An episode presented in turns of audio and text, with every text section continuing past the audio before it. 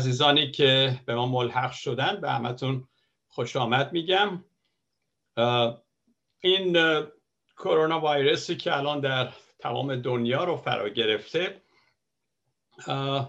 من داشتم فکر می‌کردم که به عنوان ایمانداران ما چه واکنشی در این جور مرزهای جهانگیر و همهگیر باید داشته باشیم. به همین خاطر هیچی بهتر از جولیان آف نوریچ ندیدم که خودشم در یک تاون سیاه در اون دوران زندگی می‌کرد که حدود نصف اروپا در اثر تاون از بین رفت. بنابراین فکر کردم البته من خیلی وقت بود می‌خواستم خیلی ممنونم از اینکه همه شما گوش کردید وقتی که اینو ارائه دادن جولیان آف نوریچ. و سارا جان خیلی زحمت کشید خیلی قشنگ همه چیز رو جمع جور کرد و ارائه داد. من فکر کردم که بهتره حالا یه ذره بازترش بکنیم و به خصوص از نظر الهیاتی و از نظر اینکه ما ایمانداران در چنین اوضاع چجوری می‌تونیم به خدا نزدیک بمونیم؟ و در حالی که همه دنیا مخشوشه.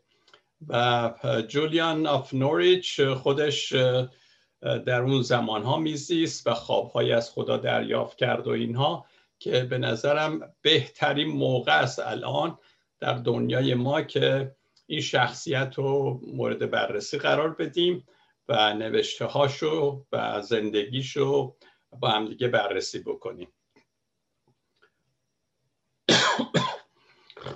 احتمالا او جولیان آف نوریچ نیمی از دوستان و فامیل خودشم توی این تاون سیاه مرگ سیاه از دست باده بود و چگونه کسی می‌تونه در چنین ماتم طاقت فرسا واقعا زنده بمونه. و چجوری این به نیروی خدا نه فقط زنده موند بلکه یک شهادت قوی راجع به محبت خدا. هیچ گلایه تو نوشته هاش نیست. تنها چیزی که هست عاشق خداست. چطور ممکنه انسان یه همچین جایی برسه؟ برای ما چطور ممکنه در این زمانهای کرونا ویروس که خودمون به حال اطرافیان داریم حتما کسانی از دست دادیم یا به حال می‌بینیم دور بر ما و شاید ترس و دلهوره و اینا میاد سراغ ما. چجوری ما می‌تونیم از جولیان آف نوریچ درس الهیاتی قوی بگیریم؟ سه بار در نوشته هاش جولیان نوریچ تاکید می‌کنه همه چیز خوب خواهد شد. خب اگه یه نفر این حرف رو الان در موقع کرونا ویروس بزنه شاید بگیم خوشخیالی است. ولی جولیان نوریچ خوشخیال نیست. الهیاتش خیلی قویه. و به همین خاطر منو بران داشته که حسابی تحقیق کنم و امیدوارم که در این جلسات ما بتونیم ازش درسای آموزنده یاد بگیریم. وقتی شخص به جای فرار از فاجعه به سوگواری می‌پردازه یک دگرگونی در خودش ایجاد میشه. وقتی ما فرار می‌کنیم از درد و فاجعه چیزی گیرمون نمیاد. ولی وقتی که ماتم می‌کنیم درست سوگواری می‌کنیم و در اون سوگ و درد میمونیم خیلی چیزها از خداوند ما یاد می‌گیریم. حتی خدا جولیان رو مطمئن می‌کنه که تمام اشتباهاتش و زخماش و درداش اونو برای خدایی که محبتش بی غید و شرطه بیشتر دوست داشتنی می‌سازه. الهیات جولیان خیلی جای بحث داره و منم نمی‌خوام که شما زود گذرا ازش رد بشید که بخوام یه کمی روش فکر بکنید. هرچند با الهیات شما یه ذره منافات داشته باشه ولی حوصله کنیم و ببینیم واقعا چجوری جولیان به این نتایج الهیاتی رسیده. رویاهای جولیان درباره رنجهای مسیح از عمق رنجهای خود جولیان برخواست است. در سی سالگی جولیان در اثر بیماری جانکایی بستری میشه و میگه چیزی نداشت که براش بخواد زنده بمونه. پس به استقبال مرگ میره خودش. بین مرگ و زندگی با مسیح زنده روبرو میشه. و مسیح برخوردی بسیار صمیمی و دوستانه با جولیان برقرار می‌کنه. در این ملاقات مسیح زخما و مرگ خیش را همچون عشق بیشاعبه ابراز می‌کنه. که جولیان می‌تونه در این زخما و مرگ مسیح عشق خدا رو واقعا تجربه بکنه. به قول یک نویسنده میگه خون مسیح تمام موجودات را تغذیه می کند درست مانند مادری که کودک را در رحم خود تغذیه می کند نجات به معنی صرفا رهایی از گناه نیست بلکه به معنی دوست داشتن آنچه ما واقعا هستیم.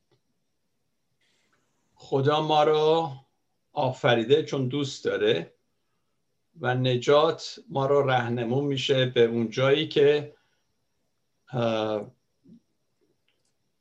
واقعا اون چه که در نهاد هستیم که خدا اونو گذاشته اونو ما بتونیم دوست داشته باشیم.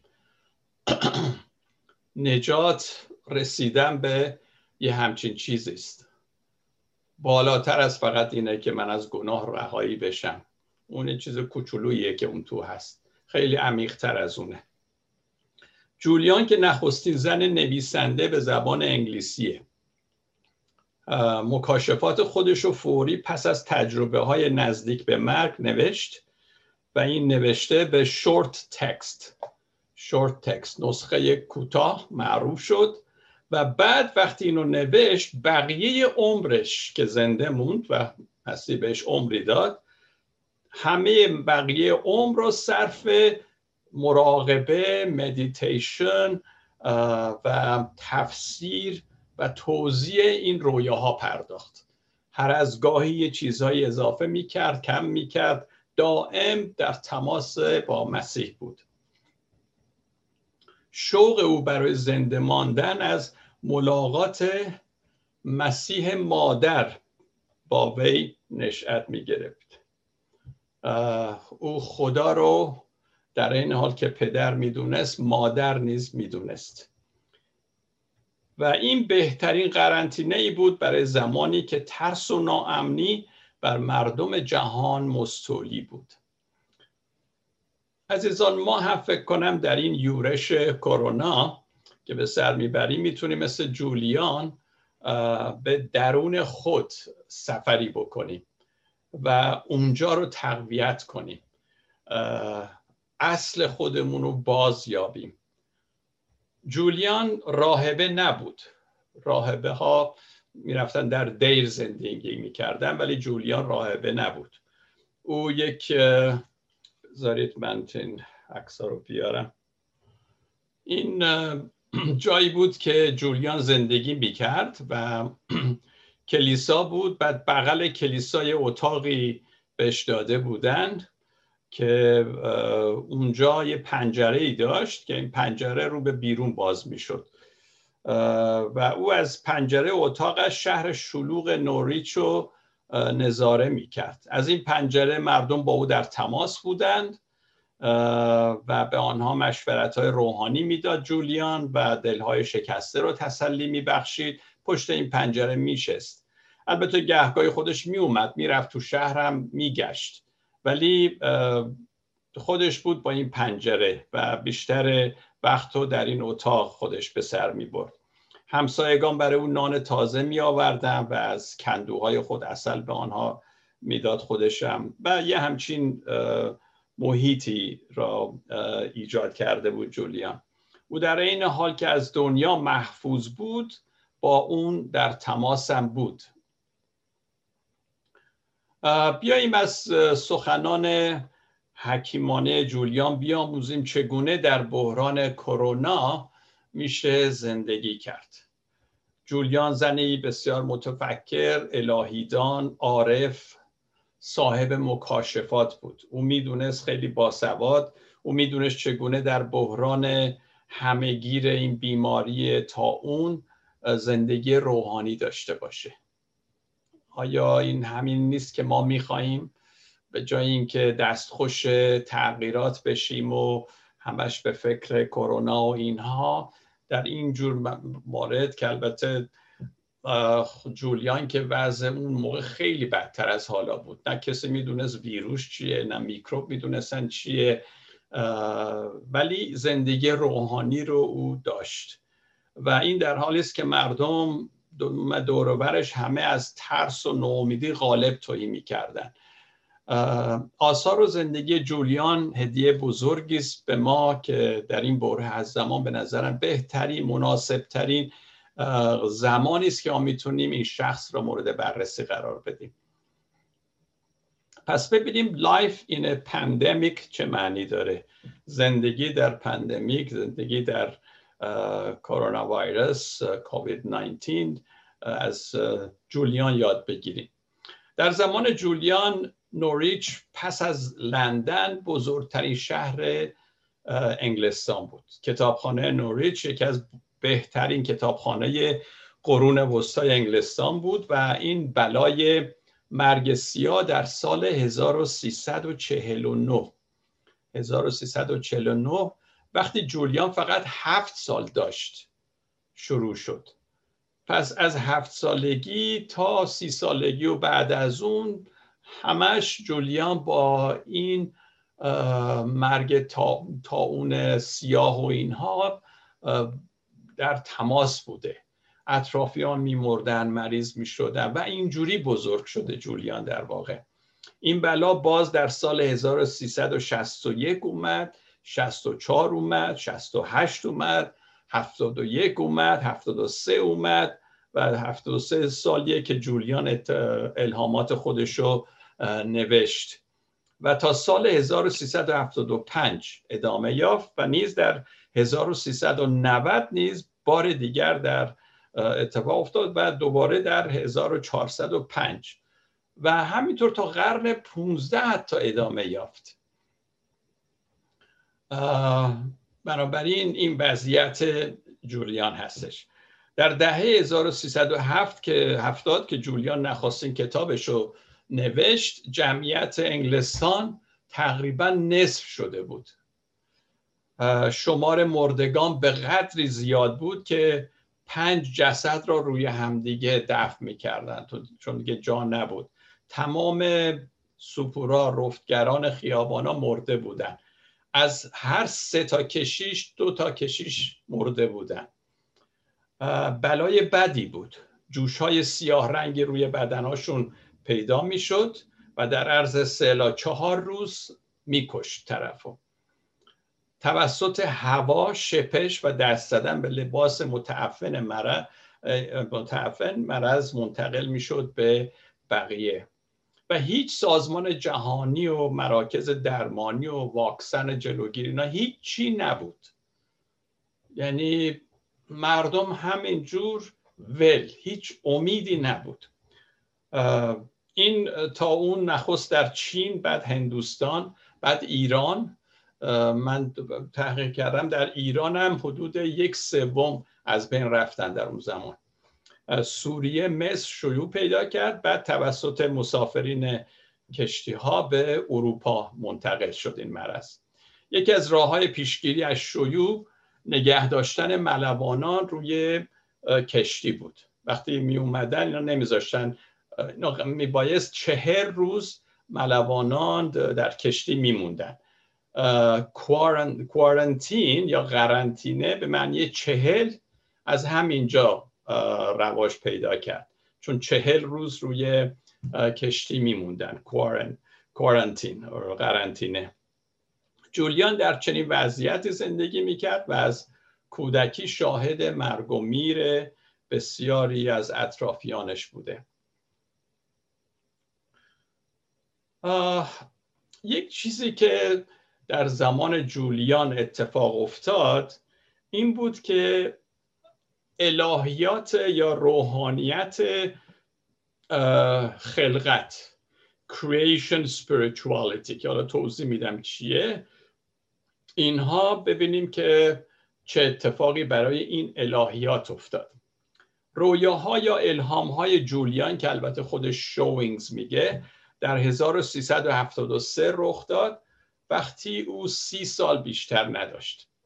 نخست آن را خیلی مختصر, مختصر نوشت شورت تکست و بعد بقیه عمرش رو پرداخت به توضیح دادن و دوباره اینو به اصطلاح بیشتر تفسیر کردن و اینجور چیزا. و بقیه عمرش در واقع صرف این شد. و می خاطر هر از گاهی می نوشت اسلام می کرد و دائم در این حال بود. یعنی خداوند اینو در یک زمان بهش داد ولی بقیه عمر به تفسیر اینها پرداخت و رویاهایی که از خداوند می‌دید اینو گسترش داد. در طول زندگیش بارها و بارها آن را بازنویسی و ویرایش کرد. واکنش جولیان به این بیماری جهانگیر به طور حیرت انگیز اینه. عشق و شک گذاری یعنی نمی‌دونم من من هرچی فکر می‌کنم عقل انسانی نمی‌تونم چی کاری بکنه. این جز این که با عیسی تماس مستقیم داشته هیچ نیروی دیگه نمی‌تونست جولیانو به این شکل در بیاره. با این زندگی شاد در میان این بدبختی که جهانگیر و عالمگیر شده بود. به جای فرار از مرگ جولیان دعا می‌کرد بتونه به سوی مرگ بره. دیدن مرگ مرگ و میر اطرافیان و تعمل و مراقبه و مدیتیشن بر مصلوب شدن مسیح اینا باعث شد که جولیان این رویاها رو بد ببینه. الهیات جولیان در زمان چنین مرض جهانگیر الهیاتی شدیدن مثبته. عجیبه. مرض هست مرض واگیر هست تا اون سیاه هست خودش مریض میشه تا حد مرگ میره. ولی حاصل این یک الهیات بسیار مثبت. و حضور خدا به طوری که جولیان رو دگرگون می‌کنه. نمی‌دونم اینش چه سیغه ایه در واقع جولیان جهانبینی خودش رو بر این حس زیبایی بنا نهاد که از ترکیب فیض و طبیعت ناشی میشه. یعنی دیدن خدا در همه چی. جولیان قهرمان الهیات معنسه متاسفانه الهیات مسیحی ما نمی‌دونم شاید 99 درصد مذکره. به همین خاطره که جولیان خیلی ارزش داره در روحانیت مسیحی. به نظر من یک موازنه خیلی خوبی رو حفظ می‌کنه. و اون زمانیه که دوران مرد سالاری بود. به همین خاطر می‌دونید جولیان تا قرن بیستم مثلا مطرح نبود. یعنی پنج قرن همینجور ساکت. که راجع به جولیان حرف نمی‌زد. اصلا تکفیرش کرده بودن. تا اینکه این اواخر دوباره مردم احساس کردن چه گنجینه ای هستش که تا حالا بهش نپرداختند او جنبه زنانه خدا را که مهربانی و لطافت و اینا هست آشکار می‌کنه. آخه مردا چه حقی دارن که خدا را مذکر و با دید مردانه به مردم معرفی کنن؟ با درک مردانه. مگه خدا مرده؟ به همین خاطر این الهیات مسیح با تعدیل بشه به این شکل و حیفه که این جنبه های خوبی که جولیان بهش می‌پردازه ما نبینیم. او با شهامت خدا رو مادر خودش مینامه. امروز شما اگه تو کلیسا بگید ای مادر ما که در آسمانی فورا بیرونتون می‌کنن. میگن که نیو ایج شدی هزار و یه چیز میچسبونن بهت. به همین خاطریش که جرات نمی‌کنن چی کارایی بکنه. چون همه از هم دیگه میترسن دیگه آبروشون نره.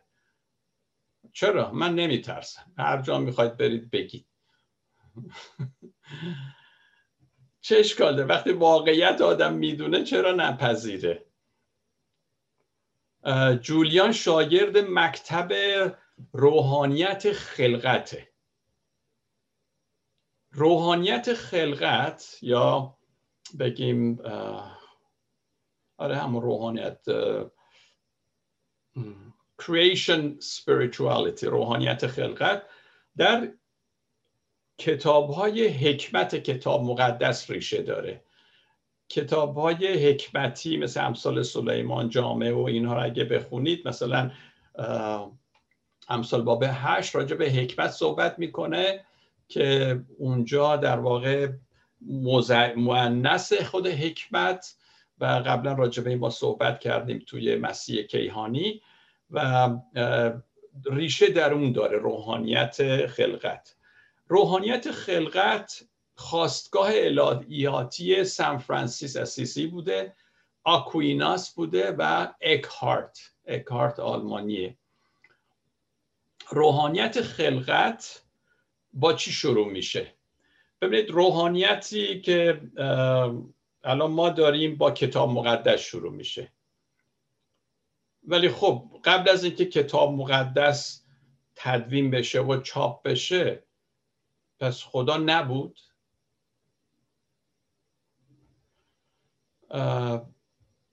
میگن خب چرا بود و خدا ظاهر می‌کرد. خیلی خب اگه خدا جورهای مختلف هم خودشو ظاهر می‌کنه تا گوتنبرگ اومد کتاب رو چاپ کرد خدا گفتی که بابای من دیگه خودم رو ظاهر نمی‌کنم برید کتاب رو بخونید.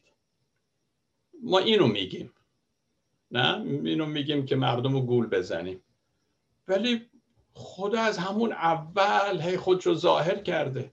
خدا رو شکر برای کتاب مقدسم. ولی مگه میشه خدا رو محدود کرد تو یک کتاب؟ پس این روحانیت خلقت یعنی با خلقت شروع میشه. اما روحانیتی که ما در کلیسا داریم با چی شروع میشه؟ با گناه. حالا شما بگید کدوم الهیات رو دوست دارید. من دوست دارم الهیاتی که با خلقت شروع شده نه با گناه. یعنی از همون اول تخم منفی رو ما میکاریم. می‌خوایم اول بزنیم سر درد بگیره بعد بیایم مداواش کنیم. به همین خاطر من روحانیت خلقت رو خیلی جامعه تر می‌بینم. که توش البته همه گناه و اینجور چیزام صحبت میشه ولی خیلی جامعه تره. الهیات انسان محور با گناه شروع میشه. انسان گناه کرد. ولی روحانیت خلقت با کل آفرینش شروع میشه که انسان هم جزشه. همه چی فراموش نمی‌کنه فقط بند کنه به انسان. آدمی که گناه کرد. بعد از, از روی, روی این ما الهیات مسیح رو می‌سازیم. توماس اکویناس مکاشفه میگه مکاشفه دو تا منشأ داره. یکی طبیعت یکی کتاب مقدسه. و جفتش هم مهمه. آیا تمام تعالیم خدا رو میشه فقط در یک کتاب یافت؟ خدایی که خدای کهکشاناست من نمی‌دونم. خیلی چیزا هنوز هست در مورد خدا. آیا قبل از تدوین کتاب از خدا غیر قابل شناخت بوده؟ این همه سال مثلا مردم بی خودی حیران و ویلان بودن. آکویناس و جولیان میگن تمام خلقت مقدسه. منبع مکاشفه همه مقدسات است. ببینیم که در زمان جولیان چطوری چه اتفاقاتی افتاد که این creation spirituality یعنی الهیات یا روحانیت خلقت یواش یواش از بین رفت یا ضربه بزرگی خورد. ببینید تا اون زمان الهیات الهیات گناه محور و انسان محور نبود. الهیات خلقت بود. ولی در زمان جولیان یواش یواش این الهیات سیر قهقرایی رفتش. بیماری جولیان بیماری زمان جولیان 25 میلیون نفر را در اروپا کشت در اون زمان. این واقع نزدیک بود به روحانیت نزدیک بود که روحانیت خلقت را هم کلا از بین ببره. از بین نبرد ولی ضربه بهش زد. مردم هیچ توجیه و معنایی برای این رویداد یافتن. از میکروب اطلاع نداشتن. بنابراین به عنوان ایماندار چجوری این مرض رو می‌تونستن توجیه کنن؟ چی بگن؟ مثلا کشیشا توی کلیسا چی باعث می‌گفتن؟ و خب مردم میپرسیدن چرا داریم مرگ و میر هست پس خدا کو؟ بعد گفتن که بالاخره اینجور موقع همیشه دنباله که میگردن که تقصیر رو گردن او بندازن که حالا یه عده رو بیاریم که اینا مقصر بودن. مردم هیچ توجیه و معنایی برای این رویداد نمیافتند و این بلا رو تنبیه خدا می‌دونستن. و اعتقاد به حضور خدا در طبیعت یواش یواش رنگ میباخت. توجه کردین؟ اینکه خدا در طبیعت هست می‌گفتن خب این مرض اومده پس پس اینطور نیست. بهتر ما بریم به سمت اینکه این تنبیه خداست. پس اگه تنبیه خداست ایوه الناس توبه کنید همه. کما اینکه در زمان دوره همین کرونا وایرس هم دیدید چون بعضیاتون در نیویورک داد می‌زدن توبه کنید مسیح داره میاد اینجور چیز. یعنی اون موقع اینجوری بود. دنبال چیزی بودن که مردم رو بگن شما مقصرید نمی‌دونم هوموسکشوال ها مقصرن نمی‌دونم فمینیست ها یکی بالاخره گیر بیارید اینجا بزنیمشون لاقل جگرمون خنک شه. تاکید جدیدی بر رهایی از این دنیا حکم فرما شد یواش یواش. چون این مرض اومده بود و اونو بلای خدا می‌دونستن تنبیه خدا می‌دونستن یواش یواش دیگه این تبدیل شد به اینکه از این دنیا ما باید کوش کنیم بریم. پس سی به فکر آسمان و توبه کن برو آسمان. این دنیا دنیایی نیست که ما بدونیم بمونیم. در حالی که جولیان با خدا عشق می‌کرد. محبت خدا رو. و این تغییری که ما می‌بینیم در جولیان بود و در بقیه دنیا. تاکید جدیدی بر رهایی از این دنیا اومد. حتی اینو در هنر و نقاشی هم ما می‌تونیم ببینیم. مثلا این یک نقاشی هست از جیوتو که اینه که جیوتو که ببینید چقدر نقاشی جذابه نه؟ آدم اصلا رنگامیزیش صفایی که توش هست. حتی نقاشی زیادی ایشون دارن اینا. و نقاش های دیگری بودن. اینا همش قبل از جولیان بودن. ولی بعد این جیوتو در سال 1267 تا 1337 اینا بوده. و خب مرگ سیاه هم از 1349 اینجوری شروع شد. و چقدر جالب. ولی بعد از این کم کم حتی نقاشی ها عوض شد. نقاشی ها بیشتر رفت روی داوری خدا تا زیبایی طبیعت. حتی در رنگامیزی شما می‌تونید ببینید. به طوری که میکلانج این نقاشی رو ارائه داد که در کلیساهای اروپا هم شما می‌بینید سنت پیتر و جای دیگه که روز داوریه.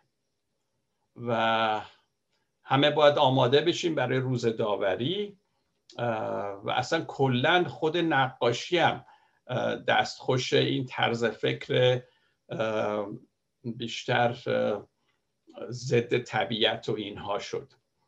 دین و فرهنگ به تدریج بر ترس از طبیعت افسودن و بر زندگی پس از مرگ زیاد تاکید کردند اینجا بود از این دوره به بعد بود که ریاضت و خودآزاری برای کفاره گناهان رواج پیدا کرد. دیویس سال بعد وقتی اروپایی ها اینو دقت کنید. به سواحل قبایل بومی رفتند جاهایی مثل آمریکای جنوبی نمی‌دونم آفریقا جاهایی که قبایل بومی بودن. و دیدن اینها عاشق طبیعتن گفتن شما بود پرستید میلیون ها نفرشون رو کشتن.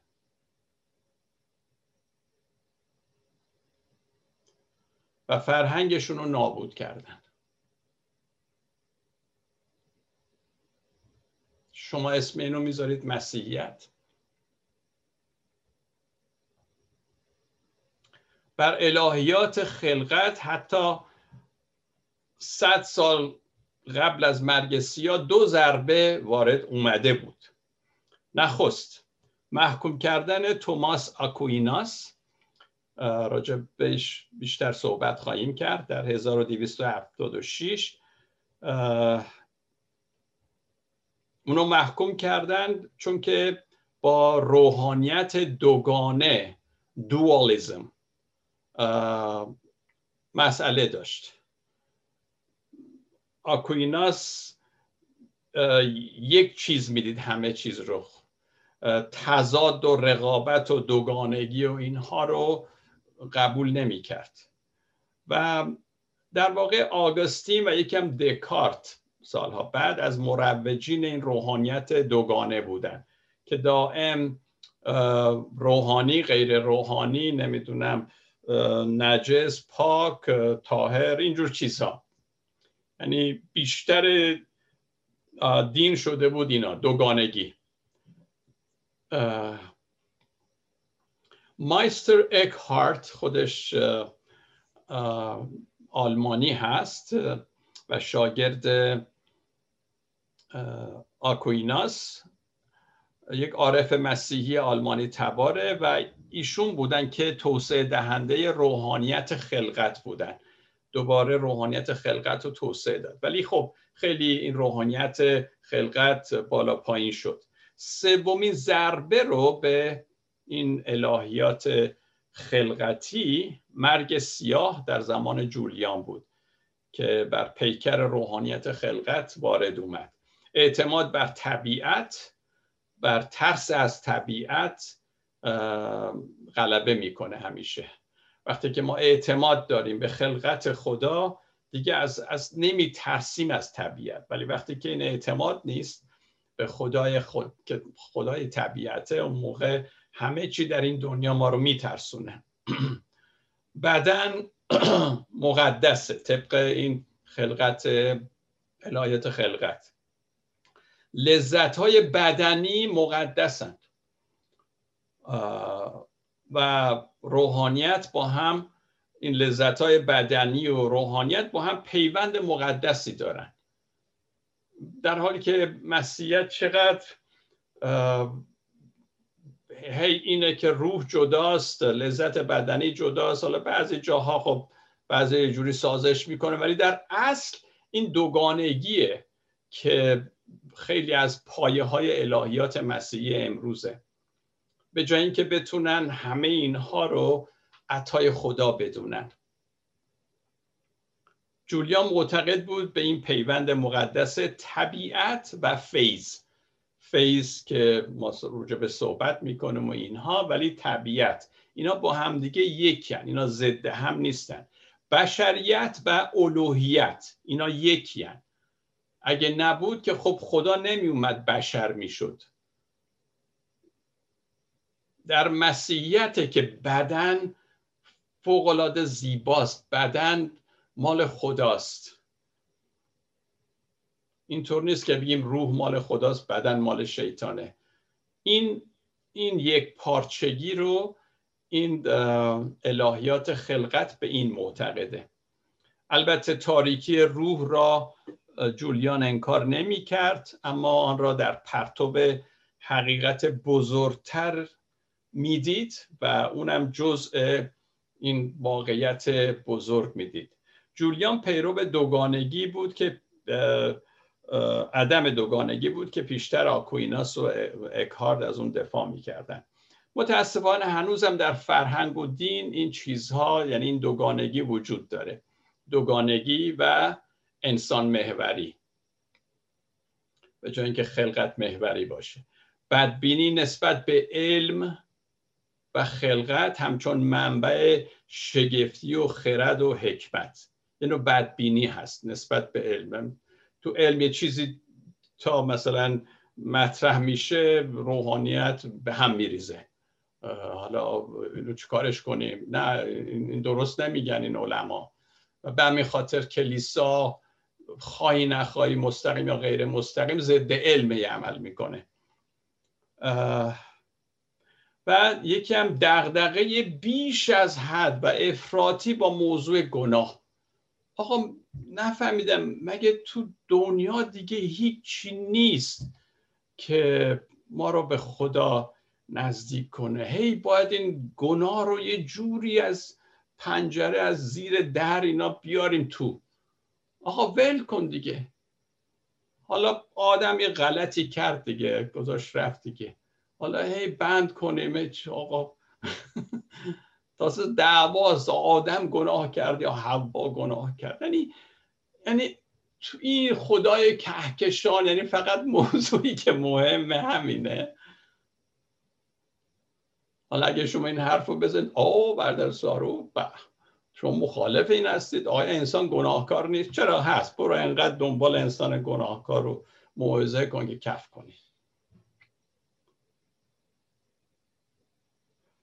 تضعیف روحانیت خلقت رو میشه در تعالیم لوتر و کالون درباره فساد بشریت دید.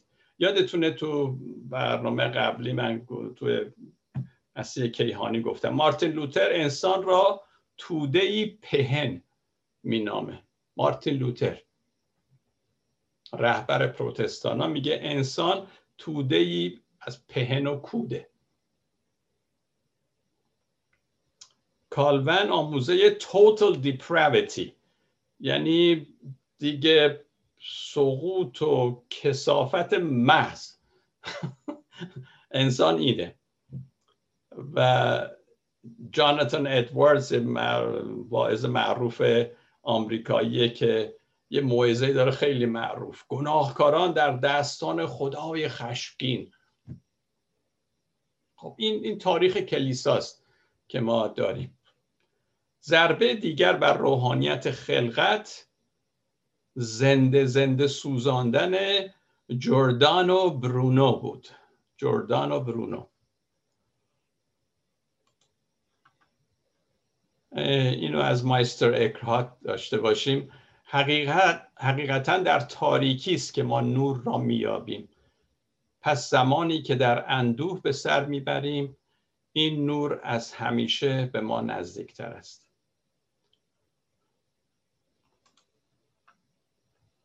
حقیقتا در تاریکی است که ما نور را میابیم پس زمانی که در اندوه به سر می‌بریم این نور از همیشه به ما نزدیکتر است.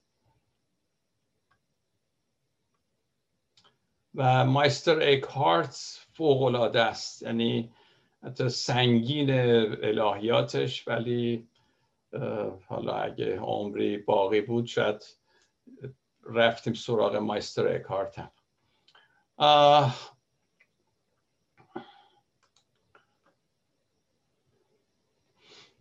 این کشیش فیلسوف و کیهانشناس ایتالیایی بود جوردانو برونو.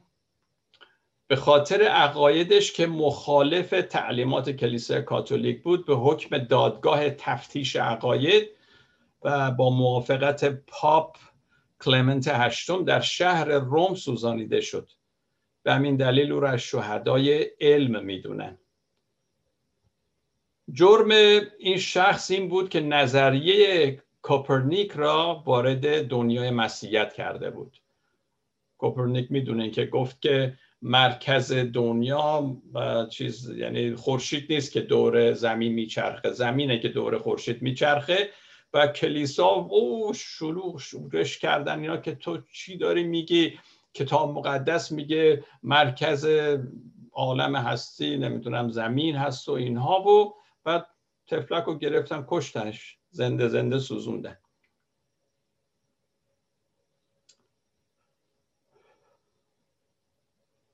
کشتن جردانو هشداری به کسانی است که در صدد آشتی علم و دین و فیض و طبیعت بودن امروز هم یه جور دیگه بعضی مسیحیان نمی‌کشن ولی عقاید رو می‌کشن چیزهایی که به نظرشون کفر و ایناست. خب عزیزان ما تو این درسایی که به امید خدا در جمعه ها خواهیم داشت نوشته های جولیان را ما مطالعه خواهیم کرد. خیلی دقیق. و من ارزش زیادی برای جولیان به عنوان الهیدان زن قائلم به خصوص اینکه در دوران سخت تاون سیاه زندگی می‌کرد. زمانی که مرد سالاری حکومت می‌کرد بر کلیسا و به طور کلی در فرهنگ و تعلیم دوگانگی و قدرت طلبی مذهبی در اوج بود. به طوری که دیدیم طرف اگه یه ذره ناجور صحبت می‌کرد میسوزوندنش روی آتش زنده زنده میسوزوندنش. دوران ما هم با بیماری و این همهگیر کرونا شباهت به دنیای جولیان نیست. جولیان جنبه زنانه الهیات مسیحی را که فراموش شده بود دوباره احیا می‌کنه در زمان خودش. جولیان بنابراین وزنه خوبیه که الهیات متوازن بالانس شده رو بین دانش و حکمت. حکمت که صوفیا صوفیا میگن به یونانی. دانش بیشتر من احساس می‌کنم جنبه مردانه داره. مرد می‌خواد بفهمه چی به چیه. زن صوفیا چون معنسه حکمت داره. می‌دونه چجوری دانش رو به کار ببره. بیشتر مسیحیت ما الان دونستنیه تا حکمتی. می‌خوام بیشتر بدونیم اینو بدونیم اونو بدونیم. ولی خب می‌دونی که چی بشه؟ باید یه جوری اینو استفاده بکنی. و اون جنبه های ظریف با توش باشه و الا این اینفورمیشن و علم همین جوری نمی‌تونه ما رو واقعا با خدا خدا نزدیک بکنه. حکمت جلوتر از زمانه خیش عمل می‌کنه همیشه. می‌تونه بعد از مدتی باز اونایی که فقط عقل گرا هستن می‌رسن به حکمت.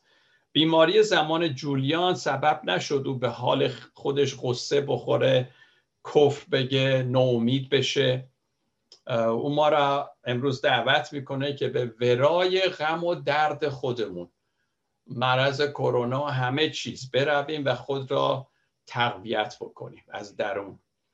نوشته های جولیان تا قرن 17 هرگز چاپ نشده بود به دلیل تعلیم انحرافی و یکم این که نویسنده زن بود. تحویل نمی گرفتن او در کتاب اولش پیش بینی می کرد که با مخالفت های شدیدی روبرو خواهد شد. جولیان مانند عرفای دیگه یک هنرمند خلاقی هم بود. کلمه اینجوی در انگلیسی کار جولیانه. جولیان بود که کلمه اینجوی را به انگلیسی وارد کرد. با یک معنی خاص تو اینجوی در سال 1623 دو قرن پس از فوت جولیان نه زن انگلیسی نسخه های از نوشته های جولیان را با خود به هلند می‌برند و جولیان تا قرن بیستم هنوز به عنوان نویسنده معروف نبود. ولی همینجوری که گفتم یواش یواش پی بردن که چه نابغه ای بوده جولیان. البته یک استثناء بود. فلورنس نایتینگل خودش مال قرن 19 آثار جولیان را می‌خوند و از اون برای شغل پرستاری خودش استفاده می‌کرد.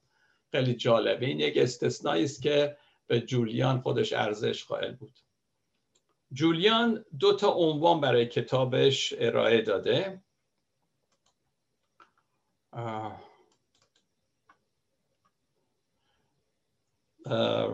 Revelations of Divine Love. این هم مجسمش با کتابش. Revelations of Divine Life. Love. مکاشفات عشق الهی. و یک و اسم دیگه هم که خودش برای کتابش گذاشته Showings است. Showings. مشاهدات یا تجلیات چیزایی از این قبیل.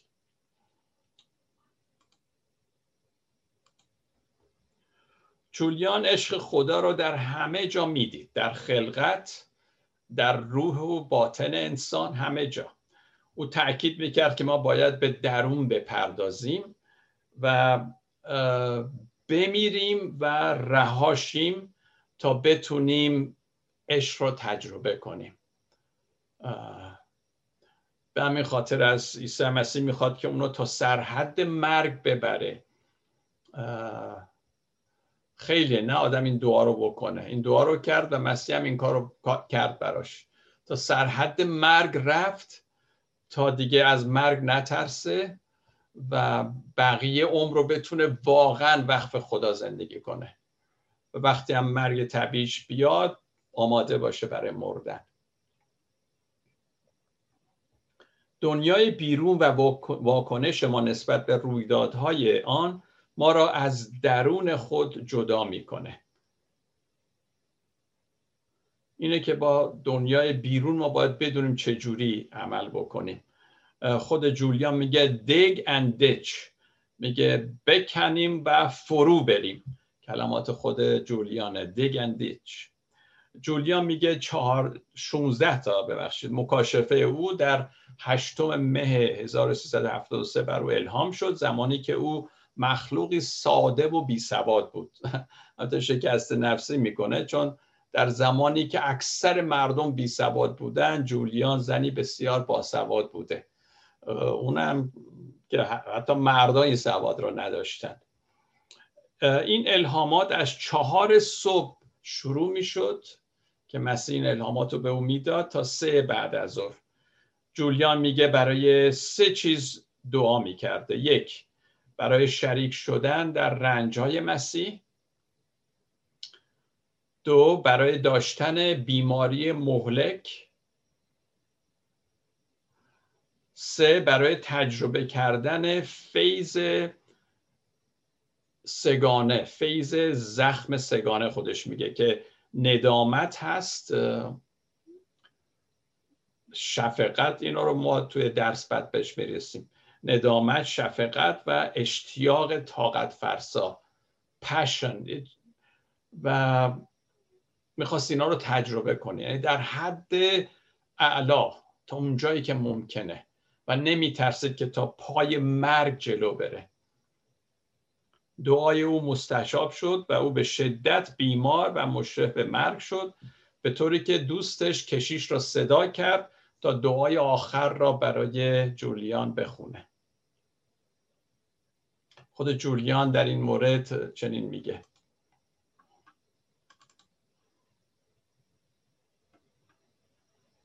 می‌خواستم تمام ناراحتی مردن خواه بدنی و خواه فکری همراه با وحشت و وسوسه های روحای شریر را تجربه کنم. آرزو داشتم تا لبه مرگ بروم اما به آن سو پرت نشم. خواست من این بود که این بیماری مرا پاک سازد تا به فیض خدا تنها به خاطر او زندگی کنم. زندگی به تمام معنا. او واقعا زندگی می‌کرد. لذت می‌برد از زندگیش. همچنین امیدوار بودم که این تجربه را این تجربه مرا برای مرگ واقعی آماده می کرد مرگی که منتظرش بودم به زودی به سراغم بیاید. من آماده بودم نزد خدا و خالقم بازگردم.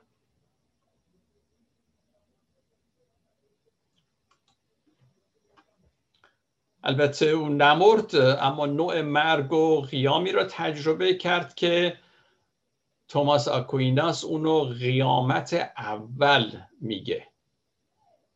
قیامت اول یعنی تو این دنیا تو میمیری و زنده میشی و بیدار میشی در این, در این زندگی و بقیه زندگی تو در این بیداری awakening consciousness به سر می‌بری.